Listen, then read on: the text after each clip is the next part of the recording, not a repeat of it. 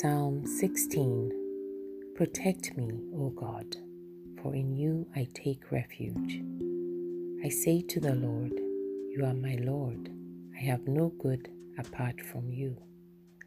As for the holy ones in the land, they are the noble, in whom is all my delight. Those who choose another God multiply their sorrows. Their drink offerings of blood I will take their names upon my lips. The Lord is my chosen portion and my cup. You hold my lot. The boundary lines have fallen for me in pleasant places. I have a goodly heritage. I bless the Lord who gives me counsel. In the night also my heart instructs me. I keep the Lord always before me.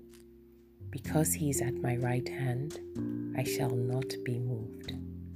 Therefore, my heart is glad, and my soul rejoices.